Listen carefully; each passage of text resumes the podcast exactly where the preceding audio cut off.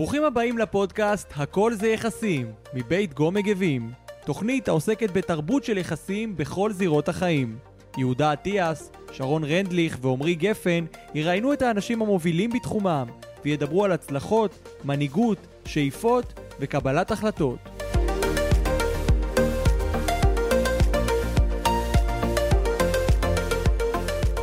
היי עופר, מה שלומך?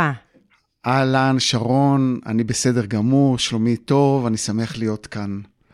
אז אה, אני אגיד לך, הפורמט שלנו זה שקודם כל אנחנו ישר אה, ככה שואלים שאלה, ומשם אוקיי. ממשיכים הלאה. אוקיי, אז השאלה שהייתי רוצה לשאול היום, זה מה זה mindset, ולמה זה כל כך חשוב? אוקיי, אז קודם כל mindset הוא קודם כל ה- מה שנקרא ההלך רוח בתרגום ישיר. זה ההלך רוח שלנו, איך אנחנו ניגשים לדברים, וכשאנחנו אה, אה, ניגשים לדברים בצורה מסוימת, זה מאפשר לנו להתמודד בצורה מיטבית ולהיות הגרסה הטובה ביותר של עצמנו. וכשאנחנו ניגשים בהלך רוח, בוא נאמר, של קורבנות או של מסכנות, אז אנחנו בעצם לא מצליחים להיות בגרסה הטובה ביותר ולהגיב בצורה המיטבית שאנחנו יכולים להגיב. הבנתי, וזאת הסיבה שזה גם כל כך חשוב.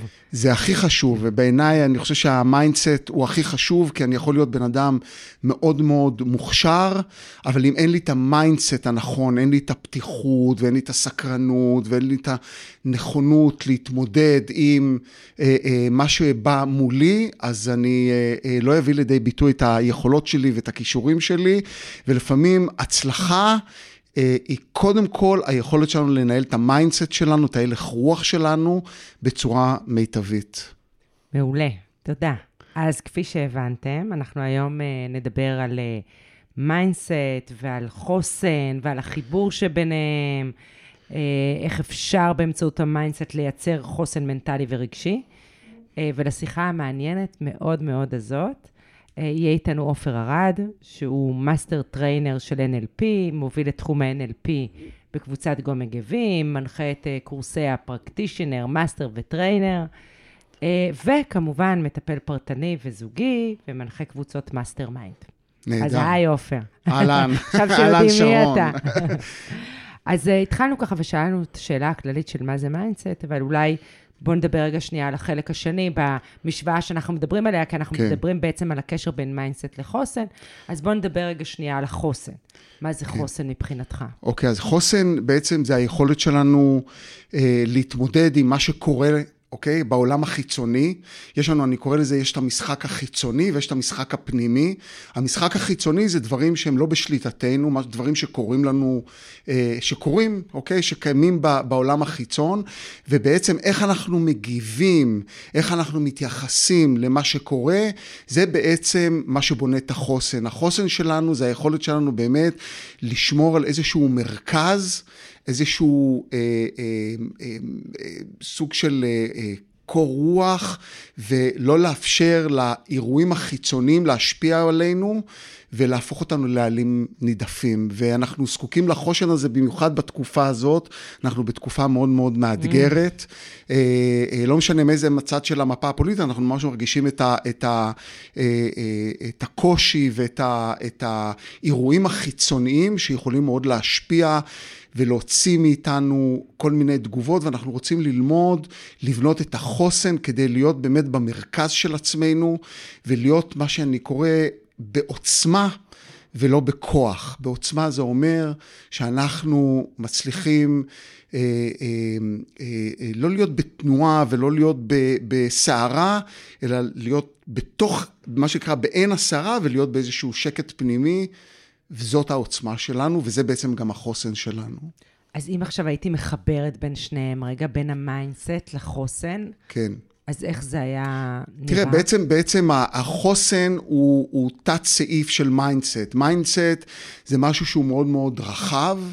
כן, ובעצם הוא כולל בתוכו את הפתיחות ואת הסקרנות ואת היכולת שלנו להיות בנוכחות, ו, וחוסן זה בעצם איזשהו מצב שבו אנחנו אה, יש, אה, יש אירועים שהם חיצוניים לנו, ואיך אנחנו באמת מצליחים בתוך הסערה הזאת לשמור על עצמנו, אז זה בעצם, החוסן הוא תת סעיף בתוך ה mindset, זאת אומרת, הוא, הוא גם כן סוג של mindset שאנחנו מפתחים אותו, אנחנו צריכים לפתח אותו, הוא לא סתם נמצא שם, אלא אנחנו רוצים לפתח את המודעות שלנו ל mindset שלנו, וכשאנחנו מפתחים את המודעות ל mindset, אז בעצם אנחנו גם מפתחים את החוסן שלנו להתמודד עם כל האירועים החיצוניים ש, שיש לנו. אני, אני רוצה לתת דוגמה, אני הייתי אה, אה, חולה ב, ב, בדלקת ריאות נכון. לפני, לפני כמה זמן, ואני אה, אה, ניסיתי לנסות להבין מאיפה זה קרה לי, כי אני לא, אני לא חולה דרך כלל, ו, ו, ואני חושב שבאמת חלק מזה, זה יש את האירועים החיצוניים, שאנחנו לא שמים לב איך הם משפיעים עלינו, ולפעמים משפיעים עלינו גם פיזית, ולכן החוסן המנטלי שלנו, הוא גם משפיע על, ה, על, ה, על הגוף שלנו ועל החוסן הגופני שלנו. גם.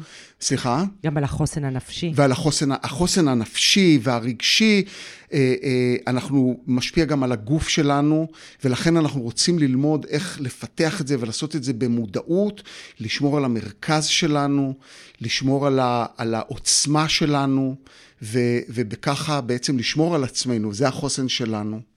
למעשה אתה מייצג מתודולוגיה מסוימת, את ה-NLP. נכון. אז אה, אני רוצה קצת לשמוע באמת איך ה-NLP כן. מתייחס לכל הדבר הזה של ה mindset. אוקיי, אז, אז ה-NLP, בעצם ההגדרה של ה-NLP זה גישה ומתודולוגיה, כן? זאת אומרת, בעצם מדברים, זה לא רק המתודולוגיה, מתודולוגיה של modeling, זאת אומרת שאנחנו בעצם לומדים מתוך זה שאנחנו עושים modeling על אנשים אחרים, אלא אנחנו גם לומדים את איך האנשים ניגשים לדברים, כן? זאת אומרת, המרכיב הזה של ה mindset הוא חלק מרכזי מה-NLP. אנחנו בעצם לומדים איך אה, אה, להיות, לפ, לפתח את, ה, את הסקרנות שלנו, את הפתיחות שלנו, את הנוכחות שלנו, את הנכונות שלנו להיות ב, ב, ב, באזורים ה, הלא נוחים לנו, mm-hmm. והנכונות שלנו להתנסות בדברים, וזה בעצם ה mindset, כי ברגע שאנחנו מוכנים לצאת מאזור הנוחות שלנו, ואנחנו מוכנים להתנסות בדברים שאולי אנחנו לא יודעים לאן הם לוקחים אותנו, זה בעצם, זה המקום שבו אנחנו מתפתחים. Mm-hmm. ולכן ל mindset יש חשיבות מאוד גדולה בהתפתחות שלנו, ביכולת שלנו להתפתח. ואם את שואלת אותי, אז בעצם כל המהות שלנו, של החיים כאן, זה אנחנו נולדים, והמהות שלנו זה להתפתח. וללמוד ולהתפתח, ו- ו- ו- ואנחנו צריכים את ה mindset בשביל זה. אז הפודקאסט שלנו עוסק במערכות יחסים, כן. ולכן אה, רגע שנייה ניקח את כל הדבר הזה שנקרא כן. mindset וחוסן, נדבר עליו רגע בהקשר של מערכות יחסים. אוקיי. איפה זה בעצם פוגש שם? אוקיי, אז אני רוצה, אז תראו, אני חושב ש... אני, אני רוצה גם להתייחס לעוד איזשהו מרכיב שב-NLP, שהוא בעצם מדבר על, על הרצון שלנו לפתח מודעות לתת-מודע, אוקיי? התת-מודע אוקיי. הוא בעצם החלק שאנחנו לא מודעים אליו, ובמערכות יחסים זה מאוד מאוד קריטי. קודם כל, באמת, ה... ה, ה, ה פתיחות, לראות את הבן אדם האחר, להכיר שבן אדם אחר יש לו מפה אחרת ויש לו, אה, אה, אה, יש לו תפיסות אחרות, כן? שזה חלק ממה שאנחנו קוראים הנחות הנחות יסוד. יסוד. והנחות יסוד, הנחות יסוד של, של ה-NLP הם כאלה שמאוד מאוד מקדמות מערכות יחסים, זה דבר אחד. והדבר השני, זה שבעצם אנחנו לוקחים אחריות על התקשורת. אנחנו, אנחנו לא מאשימים את האחר, mm-hmm. אלא אנחנו תמיד אלה שלוקחים. כשאני מנסה להעביר מסר, ואני לא, ואת לא מבינה, אני לוקח על זה אחריות. אני מחפש דרך אחרת להעביר את המסר כך שאת תביני למה אני מתכוון. אני לא מאשים אותך שאת לא הבנת, אלא אני לוקח על זה את, ה, את האחריות. וברגע שאני לוקח, עכשיו לקחת אחריות זה סוג של mindset, כן? זאת אומרת, אני צריך להיות ב mindset של לקחת אחריות. ואנחנו עושים את ההפרדה בין, למשל, להיות קורבן של הנסיבות, לבין להיות במנהיגות אישית. וגם בתקשורת, במערכות יחסים, אנחנו רוצים להיות במנהיגות אישית. מנהיגות אישית זה אומר שאנחנו לוקחים אחריות על התקשורת שמתקיימת ביני ובינך. אוקיי, okay, שבמציאות זה אומר שאני לא בא ואומר למה לא, אלא מה אני יכול לעשות. מה אני יכול לעשות, ואיך אני יכול אה, אה, אולי לעשות את דברים בצורה אחרת. זאת אומרת, אני לוקח על זה אחריות. ו, ו, וברגע שאני לוקח על זה אחריות, אז אני כבר, מייצ... עצם זה שאני לוקח אחריות ולא מאשים, כי הרי מה קורה הרבה פעמים במערכות יחסים, יש הרבה שיפוטיות ויש הרבה ביקורת. ברגע שאני מוריד את הביקורתיות או את השיפוטיות ואת ה... את האשמה, אז בעצם זה כבר מייצר מערכת יחסים אחרת, הרבה, אחרת והרבה יותר, הרבה יותר בריאה והרבה יותר מאפשרת ל, לזרום. כי, כי מה שקורה, מה שקורה שכשברגע שאנחנו גם מאשימים אנשים, אה, את מי שאנחנו מתקשרים איתו, וזה יכול להיות אה, בני זוג, זה יכול להיות ילדים, זה יכול להיות אה, במקום, העבודה, במקום העבודה, בכל חברים. מקום. אז מה שקורה זה שבעצם יש לנו מנגנון, שנקרא מנגנון ההישרדות, הוא יושב בחלק של המוח, ואנחנו חושבים שמנגנון ההישרדות הוא רק במקרים שבאמת אם נכנס פתאום אריה, ו... mm. אבל בעצם כשאנחנו מאשימים מישהו, או אנחנו שופטים מישהו, זה נתפס כאיזשהו סוג של איום. אה, על הבן אדם, ואז זה מפעיל את המנגנון ההישרדות. מנגנון ההישרדות הזה בעצם אה, מפעיל אה, מנגנון, כן, של, של או תקיפה, או כפייה במקום, או, או, או בריחה, כן? כן, ה-fight, flight, freeze ה-fight, flight or freeze, בדיוק. ו, וחלק מהעניין זה לפתח מודעות, כן? לקחת אחריות על ה, גם על המנגנון הזה ולזהות באיזה מצבים המנגנון הזה מופעל אצלי, וגם להיות בתשומת לב אה, מתי הוא מופעל אצל מי ש... עם מי, עם מי שאני מדבר. זאת אומרת, זה מודעות לא רק לעצמי, אלא גם מודעות למי שנמצא מולי. לגמרי, לגמרי, ו- ומאוד חשוב, זאת אומרת, גם אנחנו רוצים, בכלל לפתח את המודעות גם לעצמנו ולמנגנונים שלנו, אבל גם להיות בתשומת לב כן, למנגנונים של אנשים אחרים ומה מפעיל אצלם. כי יכול להיות שמה שמפעיל אצלך, את מנגנון ההישרדות, אצלי זה, אני מקבל את זה ב, כן, אוקיי, בקלילות וכאב ואין שום בעיה, אבל אצלך זה, זה יושב על איזשהו כאב, על איזשהו קושי, על איזשהו איום, והאיום הזה אה, אה, יכול להפעיל, אז אני רוצה להיות בתשומת לב לזה, להיות רגיש לזה, ולא לחפש להפעיל את זה. כי אנחנו הרבה פעמים, אנחנו, אם אנחנו נהיה בתשומת לב, ואנחנו נראה שכשאני אומר משהו וזה מפעיל אותך, ואני אומר משהו וזה מפעיל אותך, אני, ואני מחפש את מה משותף לדברים האלה שאמרתי, אז אני יכול בעצם להבין איפה הרגישויות שלך, ואני לא רוצה להפעיל את המנגנון הישרדות זה אצלך. זה סוג של לקטוע את ה... הגלגל הזה, או את, ה, את הלופ הזה שאנחנו נמצאים בו ולא מצליחים לצאת פה, לא משנה, כבני זוג, כשותפים. ממש. והדרך לצאת משם היא בעצם סוג של אה, מודעות.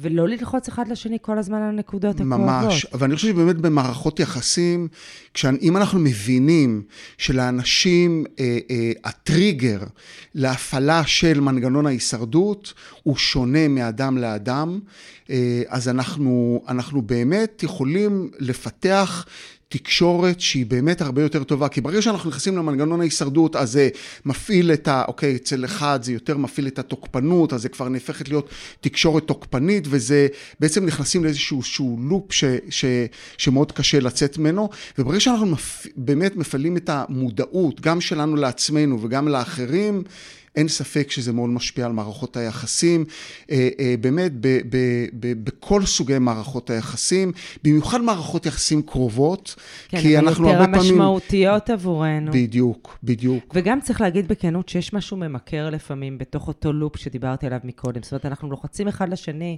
על אותם טריגרים שדיברת, שמפעילים את מנגנון ההישרדות שלנו, ואנחנו כן. כבר סובלים מזה, אך מכורים לזה בו זמנית. כי יש בזה גם שליטה. כי ברגע שאני יודע מה מפעיל אותך, אני בעצם יכול לשלוט בך, mm-hmm. אוקיי? וההפך. ואנחנו, הרבה פעמים, שליטה זה כוח, ואני חוזר חזרה למקום לעוצמה. שאנחנו רוצה לעוצמה. כי עוצמה היא ממקום של שקט ומרכז פנימי, ואנחנו לא צריכים שליטה כדי להיות בעוצמה, אנחנו יכולים mm-hmm. להיות, אוקיי, במקום אחר, במקום של קבלה, במקום של אהבה, במקום של הכלה, ושם באמת העוצמה שלנו. וואו. אז איך כל הדבר הזה קורה ב-NLP. איך, איך כל הדבר, איך השיפט הזה אז קורה אני, פה. אז, אני, אז אני רוצה להגיד שבעצם באמת ב-NLP, גם אנחנו גם לומדים את ההנחות יסוד. ההנחות יסוד הן חלק מאוד משמעותי מה mindset, כן? יש כמה הנחות יסוד מאוד מאוד משמעותיות, גם שאנחנו קוראים לזה למשל המפה איננה השטח, או שכל אחד פועל מתוך המפה הפנימית שלו. זאת אומרת שיש לי הנחת יסוד שבעצם את שונה ממני, למרות זהו, ש... רגע, ת- שנייה, כן. אני מצטערת שאני עוצרת אותך, אבל בוא נדבר רגע שנייה על המפה היא לא השטח. כאילו, אוקיי. בוא ניכנס רגע שנייה אוקיי. לרזולוציה הזאת, כי היא נראית לי מאוד אוקיי. מעניינת. אז המפה איננה השטח, בעצם מה היא אומרת? היא אומרת, המפה הפנימית שלי היא, היא, היא תמיד ייחודית לי. אין בן אדם שיש לו אותה, אותה מפה. אנחנו גם אומרים, אנחנו דומים, אבל אנחנו לא זהים. כל אחד מאיתנו, יש לנו עיניים, יש לנו אף, יש לנו פה, אוקיי, יש לנו מבנה, אוקיי, יחסית מערכת הפעלה שהיא די דומה, אבל אנחנו לא זהים. ואז, ו, ו, ובעצם כל אחד, יש לו מפה פנימית. ייחודית לו. ו, וברגע שאני מכיר בזה שיש לנו מפה שונה, וזה כולל גם, הרבה פעמים יש לנו איזושהי ציפייה ש, שיבינו אותנו, יבינו אותנו כי אנחנו חושבים שהבן אדם יש לו את אותו מפה שלנו והוא אמור להבין, אוקיי, מה אנחנו, מה אנחנו רוצים, בלי שאנחנו אפילו מה אנחנו נגיד את זה. מה, מה אנחנו רוצים, מה אנחנו צריכים, בלי שאנחנו אפילו נגיד את זה, כי אתה אמור לדעת, כן, מה המפה שלי, כי הרי אנחנו, יכול להיות שיש לנו מפה שונה, יש לנו מפה, אה, מפה, מפה דומה, סליחה, ו, ו, והמציאות היא שזה ממש לא ככה. אנחנו, יש לנו מפות שונות, וגם הרבה פעמים יש לנו ציפייה שלמשל הילדים שלנו, הם יהיו זהים לנו, אבל בעצם הם אנשים שאולי הם באים מתוכנו, אבל הם לא שייכים לנו והם לא אנחנו. למרות שהם גדלו בבית שלנו ולכאורה הם גדלו על אותם ערכים, אבל עדיין הם אנשים שונים. אנחנו גם נולדים עם מבנה אישיות שהוא שונה, וחלק מאוד משמעותי זה באמת להכיר בזה שכל אחד יש לו מפה שונה, ואנחנו רוצים להיות סקרנים ביחס למפה של בן אדם אחר. ברגע שאנחנו סקרנים, אני רוצה להבין את המפה שלך, אז אני גם שואל.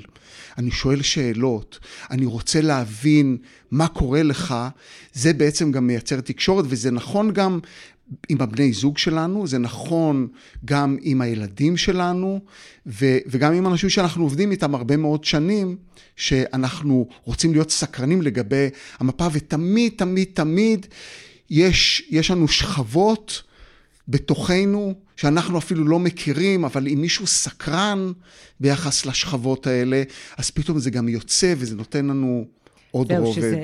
כשעושים את זה מול מישהו, כש, כשמאירים לו את המפה שלו, שסקרנים לגבי המפה שלו, נותנים לעצמנו מודעות לגביו, נותנים לעצמנו מודעות לגבי עצמנו, ממש, ונותנים לו מודעות לגביו. ממש. תחשבי כאילו, על... יש פה משולש אה, מנצח. ממש, תחשבי על, על הפעמים שבהם מי שדיברת איתו ממש הקשיב לך, היה בנוכחות מלאה והיה בסקרנות והסתכל עלייך והקשיב. הוא לא הכניס את המפה שלו, אלא הוא באמת רצה ללמוד את המפה שלך. זה בעצם דורש מאיתנו להיות ב mindset של לשים את המפה שלנו בצד.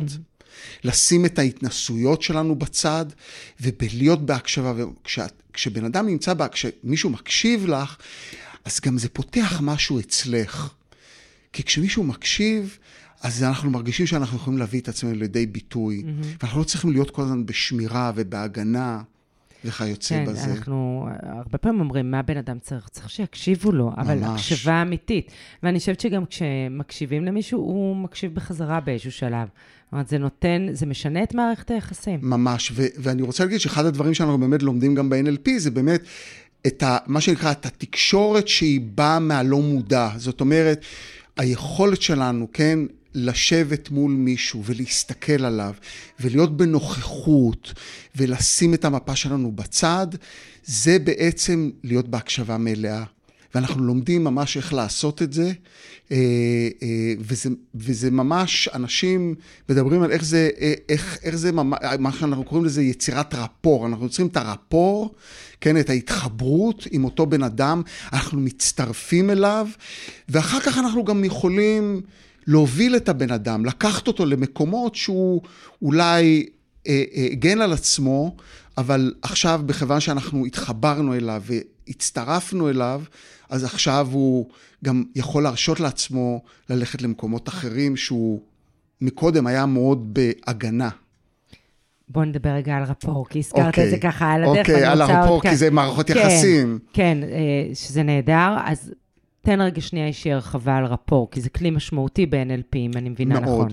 תראה, אנחנו חושבים שבעצם הרפור הוא, הוא, הוא, מאיפה זה בא, אוקיי? בעצם זה בא שאנחנו אנשים, אנחנו אנשים שבטיים, ובעצם אה, אה, כל מי שהוא שונה מאיתנו, בעיקרון הוא אויב שלנו, אוקיי? Mm-hmm. זאת אומרת שהתת מודע שלנו, ברגע שמישהו הוא שונה מאיתנו, הוא בעצם מתרגם את זה לסוג של... סוג של איום. אוי, אוי, איום, אוקיי? ומה שאנחנו רוצים לעשות ברפור, זה להעביר לתת מודע מסר שאנחנו דומים. זאת mm-hmm. אומרת שאני, כשאני אה, מקשיב, אני לא רק מקשיב עם האוזניים, אני מקשיב גם עם הלב. אני איתך. אני, אני איתך, ואני גם מקשיב עם הגוף. זאת אומרת, אני פונה אלייך, אני יושב בתנוחה שמראה לך שאני במאה אחוז איתך, אוקיי? אני, אני, כשאני מדבר איתך, אז אני מקשיב למילים, ואני משתמש גם במילים שאת משתמשת. זאת אומרת, כשאני משקף משהו, אני משתמש במילים שגם את משתמשת. ואז התת מודע שלך מזהה את זה כאילו... אנחנו מאותו איתי. שבט, אנחנו באותו, אנחנו כן. מאותו שבט, אז אם אנחנו מאותו שבט, אני לא, אין כאן איום, ואז אני יכול להיות חופשי, להיות מי שאני, מי שאני יכול להצטרף. להיות, בדיוק. וואו. כן. מדהים. באמת מדברים בהקשר של רפור, הרבה פעמים על זה שאפילו יושבים, לא רואים אותנו כרגע, ואנחנו שנינו יושבים בתנוחה מאוד ממש. דומה, שזה באמת אה, חלק מהדברים שאנחנו רואים. שאם יושבים מול כן. מישהו, אני מכירה את זה מחדר הטיפול שלי, אם אני יושבת נשענת אחורה, אז רוב הסיכויים שהמטופל יישען אחורה. אם אני אה, אה, ישב עם רגל מסוכלת אפילו, אז זה יקרה עם הזמן. זאת אומרת, מה שאנחנו רואים את ההצטרפות הזאת היא פיזית. וכאן בעצם נכנס ה mindset. אני רוצה להגיד שגם ה mindset של להיות בנוכחות. נוכחות זה איזושהי, זה איזשהו מצב שאני נכנס אליו, את מדברת על חדר הטיפולים, זאת אומרת, אם את שואלת אותי, המרכיב הכי חשוב שבן אדם מרגיש, שאני נוכח, שאני איתו במאה אחוז. זה לא כל כך, את יודעת, כמה, באיזה, הכלים או הטכניקות שאני משתמש, כמו באמת שבן אדם מרגיש שאנחנו, שאנחנו בנוכחות. מלאה, סקרנות מלאה, ונוכחות וסקרנות הם שני מרכיבים של מאוד משמעותיים של mindset, של הלך רוח. כי אני בא, כן, ואני אני לא עושה משהו, אני לא חושב על משהו אחר, אני לא מסתכל בטלפון, mm-hmm. אני לא... אני, אני מאה אחוז איתך, כמו שאנחנו עכשיו, אנחנו עכשיו, אנחנו בריכוז, אנחנו ממש יושבים נכון. כאן, אנחנו בריכוז מלא, אנחנו מסתכלים אחד על השני, תחשבי שאני עכשיו מסתכלים הייתי, בעיניים. בוא נאמר, ואנחנו מסתכלים בעיניים, ותחשבי שאם הייתי עכשיו מדבר איתך, ואני בעצם מסתכל על הקיר ממול, אבל אני לא מסתכל עלייך, זה כבר יוצר משהו אחר, אחר. אחר לגמרי, אחר. לחלוטין. הוא, זה אוטומטית מייצר איזשהו נתק. ממש. ממש. הזכרת- וה- והרפור הוא בעצם היכולת ליצור את החיבור ו- ולא לאפשר לנתק להיכנס, כי הוא תוך שנייה יכול להיכנס. דרך אגב, זה שוב עניין של מודעות. לגמרי. אוקיי, הזכרת מקודם הורים וילדים, אז בהקשר, כן. אתה גם עושה אצלנו אה, מפגשים בתוך קורס הדרכת הורים. נכון. אה, ואנחנו יודעים כמה פעמים הורים מדברים עם ילדים, והם תוך כדי זה נמצאים מסמסים בטלפון, או מבשלים, או מנהלים 3,000 שיחות אחרות. בכלל, סיפור הטלפוני מאוד מקשה על הרפור שאתה מדבר עליו. זה, אני חושב שזה אחד הדברים, זה המערכת יחסים שלנו עם הטכנולוגיה, זה משהו שאני חושב ש... אה, זה אה, לפודקאסט הבא שלנו, כן, זה- זה לדעתי. משהו שאנחנו עדיין לא מבינים את ההשלכות של זה. אני רוצה להגיד משהו לגבי, אפרופו... נוכחות של הורה, כן? תראי, ילד יכול להיות לנג'ס, ואימא אומרת, טוב, אני איתך, אני איתך, אבל בו זמנית היא מסתכלת לו בטלפון, או שהיא מבשלת, ותחשבי שאם אותו הורה עוצר את הכל, ואומר, ילד, אני עכשיו, ילד, ילדה, לא משנה, אני, אני איתך במאה אחוז. אני עכשיו, מה, ואני יורד, לג, ל- אני יורד לגובה לגובה העיניים. כן? ואני עכשיו מאה אחוז, בוא תגיד לי, מה אתה רוצה, מה מפריע לך, מה אתה זקוק ממני. פתאום הניג'וס הזה, הילדים לא צריכים את זה. למה הם מנג'סים?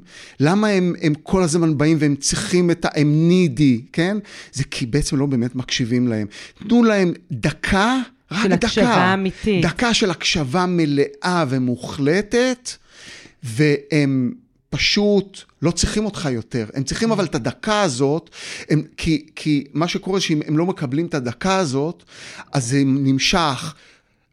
שעה ושעתיים, והם הם, הם ישח, יעשו כל מיני דברים כדי לקבל את הדקה של המאה אחוז נוכחות והתחברות ורפור בעצם. ורוב הזמן אני חושבת שזה תכלס לא קורה, ואני רק חושבת על האכזבה. אני רואה מול עיניי ילד בן 4, 5, 3, ממש. האכזבה הנוראית שאין בעצם את הדקה הזאת. ממש. זה ממש אה, תראי, זה לא, מחמיר שאין, לב. זה לא שאין את הדקה, וזה בדיוק המקום שאנחנו בעצם אומרים, זה לא שאין את הדקה הזאת, אלא שאנחנו, תראו, יש את המושג הזה של multitasking. כן, אני עושה גם וגם וגם וגם. עכשיו, האמת שאין דבר כזה multitasking. יש כזה דבר שאנחנו הולכים מדבר לדבר, זאת אומרת, זה, זה, זה, זה, זה, זה, זה ליניארי, זה לא בו זמנית. אני יכול בו זמנית להיות רק במקום אחד. בו זמנית עכשיו אני איתך. אני לא צריך להיות איתך המון זמן, אבל כשאני איתך דקה, אני אני, איתך. איתך. אוקיי? וכשאני עכשיו מטפל במשהו אחר, אני שם. ואחת הבעיות זה שאנשים מנסים להיות אומרת להיות בו זמנית בכמה מקומות. אי אפשר להיות בכמה מקומות בו זמנית. לא גברים וגם לא נשים. זהו, נשים תמיד אומרות, אנחנו אנחנו ב multitasking, אנחנו עושות בדיוק. מלא דברים. כן, כן. ומשלמות על זה מחיר. בסוף ממש. היכולת להיות בהקשבה מלאה למישהו אחר ורגע לעצור, היא גם בו זמנית היכולת להקשיב רגע לעצמנו ורגע לעצור. ממש. זה נותן את שני, זה נותן גם לנו, כמו שאמרתי מקודם, וגם לצד השני. כמעט כל מה שאתה מדבר פה משרת את שני הצדדים בכל רגע נתון. ממש. ואני רוצה להגיד שבאמת, ברגע שאני מפנה את עצמי, אני עכשיו בנוכחות, אני רוצה להגיד, אתה יודע, לפעמים אנחנו עושים סלט, כן, וחותכים את האצבע. ומה זה לחתוך את האצבע? כי התעסק, חשבנו על משהו אחר. וכשאני חותך סלט, אז לחתוך סלט. ה mindset זה עכשיו סלט. עכשיו אני סלט, עכשיו אני מתקשר עם הילד, עכשיו אני, אני, אני מתקשר עם הבת זוג שלי או עם הבן זוג שלי, ואני לא גם בטלפון בזמן שהם מדברים, אלא אני עכשיו, אני עכשיו מתקשר עם הבת זוג שלי, אז אני מניח את הכל בצד, את הטלפון, את הספר, את הלא יודע מה, ואני מסתכל ואני אומר, אני איתך. וואו. ו- זה נורא חזק. כן. זה מאוד משמעותי, מאוד וזה יכול ממש לשנות את החיים, וזה גם כן סוג של איך אני ניגש לתקשורת, כן? אני ניגש, ניגש לתקשורת ממקום של להיות נוכח, במאה אחוז בכל רגע נתון. אז ככה רשמתי לעצמי כן, את כל הכלים של ה-NLP שדיברת עליהם. נכון. יכול להיות שיהיה דברים שתרצה להוסיף. כן. אבל הדבר הראשון שדיברת עליו הוא, ה... דרך אגב, הם משתלבים אחד בשני, הם מתקשרים אחד עם השני, כל ממש. הדברים. אבל הראשון הוא מפה פנימית ייחודית. כן. המפה חושב- איננה השטח, זה נכון, בעצם המפה הייחודית שטח, כן. בדיוק. השני זה התקשורת שבאה מהלא מודע.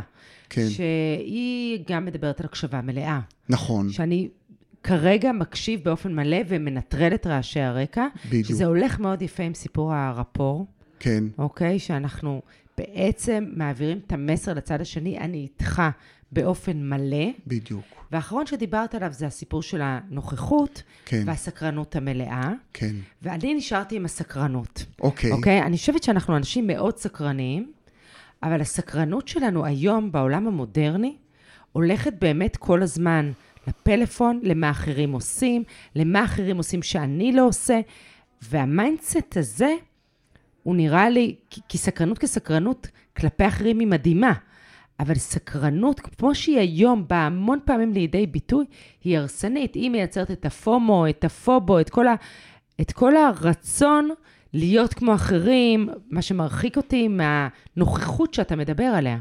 אני, אני רוצה להגיד שלדעתי, כל הטלפונים והקפיצה ממקום, זה לא סקרנות, זה התמכרות. יש בזה אלמנט של התמכרות שאנחנו מקבלים, זה ממש משפיע לנו על המוח. כן, הכניסה, הכניסה לפייסבוק, הכניסה לאינסטגרם, הכניסה ל-ynet, אוקיי, לכל הדברים האלה, זה נותן לנו איזשהו משהו שהוא ממש מפעיל איזה שהם אה, אה, חומרים בתוך המוח שלנו, ואני לא הייתי שם את זה בקטגוריה של סקרנות, אוקיי? סקרנות זה בעצם, ואני רוצה להגיד שבאמת יש לנו מערכת יחסים עם הטכנולוגיה, שאני חושב שאנחנו צריכים לתת איזשהו דין וחשבון לעצמנו, כל אחד באופן אה, אה, אישי, למערכת יחסים שיש לנו עם הטכנולוגיה, ואיך אנחנו, איזה מערכת יחסים אנחנו רוצים שהיא תהיה, איך היא משרתת אותנו ולא איך היא משתלטת בדיוק, עלינו. בדיוק, עד כמה אנחנו מסוגלים לנהל אותה. בדיוק. כי היום היא מנהלת אותנו. לגמרי, ו- ו- ואני חושב שזה גם כן, להיות במודעות לזה שיש לי מערכת יחסים עם טכנולוגיה, ולהביא את עצמי למקום שאני בעצם... מנהל אותה, כי יש הרבה יתרונות לטכנולוגיה, הטכנולוגיה היא נהדרת, היא פותחת לנו באמת הרבה מאוד אפשרויות, אבל היא גם מאוד ממכרת. אני יכול להגיד שאני, אה, אה, אני פשוט לא נכנס יותר לפייסבוק. כי זה כמו... לשאול אותך, איך, איך כל הדבר הזה בנה את החוסן הפנימי שלך. כן. אבל רגע, בוא כן. נדבר רגע עוד שנייה על סקרנות, ואז אני אחזור לשאלה. אז אני, אני, אני, אני, ואני רוצה גם להגיד, אני, אז אני, קודם כל אני רוצה להגיד שלמשל הפייסבוק, מה שגיליתי, וזה עוד פעם, מתוך איזושהי התבוננות עצמית, כן? שאני נכנס לפייסבוק, וזה כאילו, זה, זה כמו לצרוך סוכר. Mm-hmm. אוקיי? סוכר נותן לך היי, אבל הוא לא באמת מזין אותך. אוקיי? והדברים האלה הם, הם לא באמת מזינים, הם, הם מזינים באופן אה, מאוד רגעי, כי תמיד כשהייתי מסיים, אני שואל את עצמי, עם מה נשארתי? Mm-hmm. מה נשארתי מזה שהייתי עכשיו שעה, שעה וחצי בתוך הפייסבוק? מה זה נתן לי באמת? כן? ו, ו, אה, ואני גם רוצה להגיד שיש אנשים שנולדים, אה, יש בהם איזושהי סקרנות באופן טבעי, אבל אני חושב שכל בן אדם הוא סקרן וגם אפשר לפתח את הסקרנות. להיכנס, כאילו להיכנס, לפתח את ה mindset של סקרנות. זאת אומרת, יש אנשים שזה בא להם מאוד, באופן מאוד מאוד טבעי, טבעי. ויש כאלה שהם זקוקים לפתח את, ה, את המיומנות הזאת, היכולת הזאת להיות סקרנית, כי בעצם דרך סקרנות אנחנו לומדים ואנחנו מתפתחים, וזה בעצם המהות שלנו, זה, זה להתפתח. אוקיי, okay. אז אז אחד, אנחנו מבינים שסקרנות זה משהו שאפשר לפתח גם אצל ילדים וגם אצל מבוגרים, בעצם בכל גיל. ממש. כן, ולא צריך להתייאש אם היום אנחנו מרגישים שאנחנו כן. לא שם. אבל כן הייתי רוצה רגע שנייה, אז באמת שאלתי אותך מקודם את השאלה לגבי איך כל זה אה, השפיע עליך, או גרם לחוסן שלך, ואני רוצה אחר כך שבאמת נחבר את כל זה לחוסן. כן. אה, אוקיי, אז, אז אני חושב שהדבר המרכזי, זה, זה שאני כל הזמן מתבונן על עצמי, האם אני מתקרבן, כן? או האם אני לוקח אחריות על דברים שקורים בסביבה שלי. ולפעמים מאוד קל לנו ללכת ולהאשים את האחר, ולהאשים את הנסיבות, וחלק מהעניין זה להגיד, אוקיי, איפה, איפה אני יכול להיות אחרת? מה אני צריך... אה, אה, איזה אחריות אני לוקח על עצמי. עוד פעם, לא, לא אשמה, כי הרבה פעמים אנחנו נכנסים למקום. של אשמה ו- ושיפוטיות כלפי עצמנו, גם כלפי אחרים. שדרך אגב, הם פוגעים בחוסן שלנו. שהם מאוד פוגעים, זאת אומרת, גם אשמה. אשמה, אם יש רגש שהוא פוגע בחוסן, זה גם אשמה וגם שיפוטיות. ואנחנו הרבה פעמים גם שיפוטים כלפי אחרים. וגם מאשימים אחרים, וגם מאשימים את עצמנו, וגם שיפוטים כלפי עצמנו. ושני שני הדברים האלה הם מאוד מאוד פוגעים בחוסן שלנו. וכמו שאמרתי, אנחנו, המטרה שלנו זה, זה להיות מחוברים למרכז שלנו.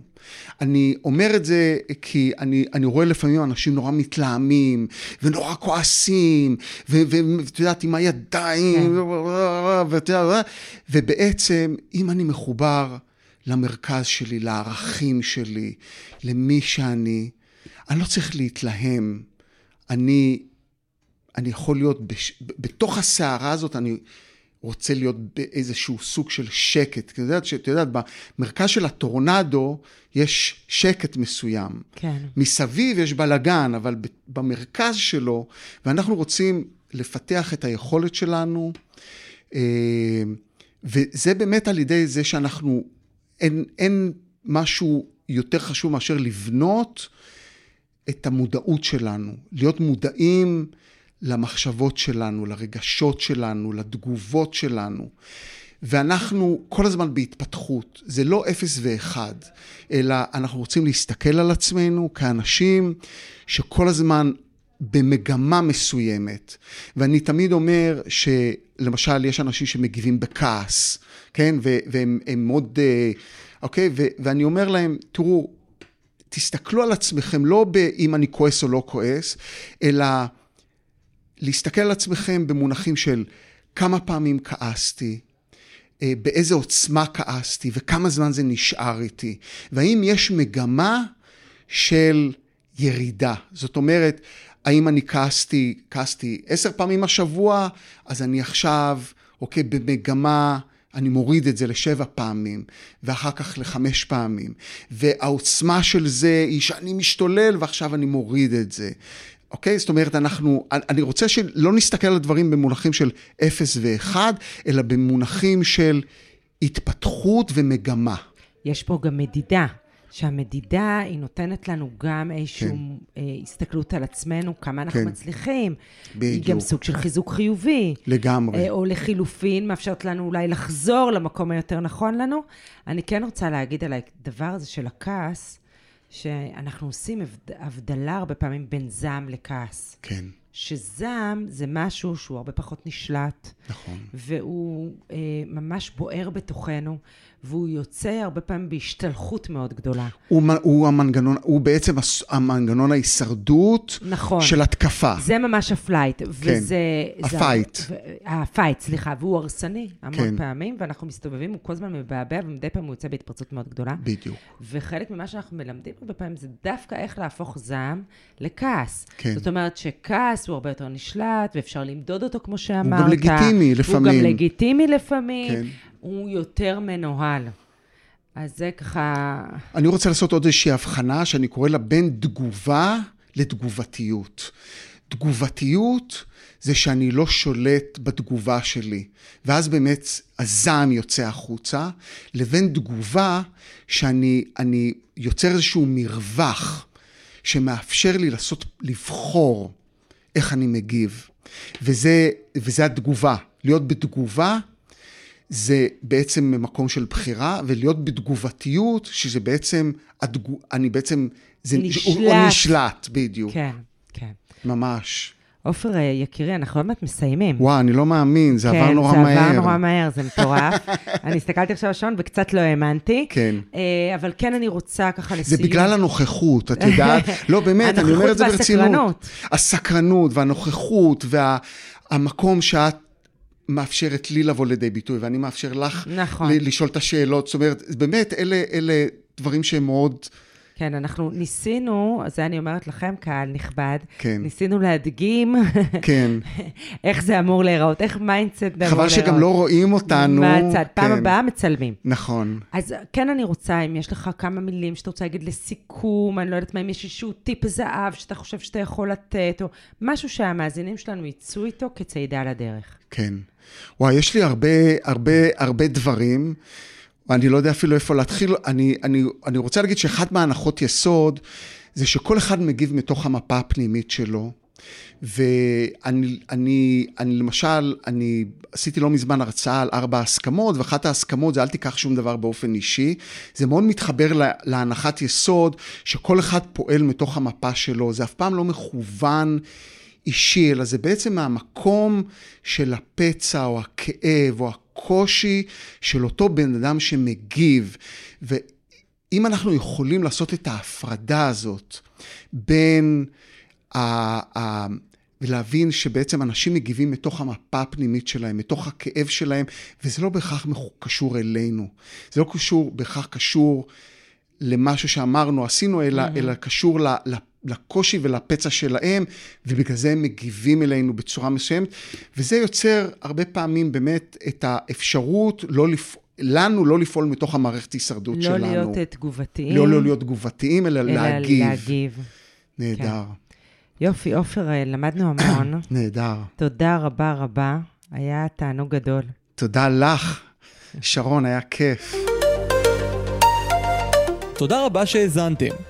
מוזמנים לשמוע אותנו גם בספוטיפיי, אפל פודקאסט, גוגל פודקאסט, באתר שלנו, gomegevim.co.il, בלינקדין ובדף הפייסבוק שלנו.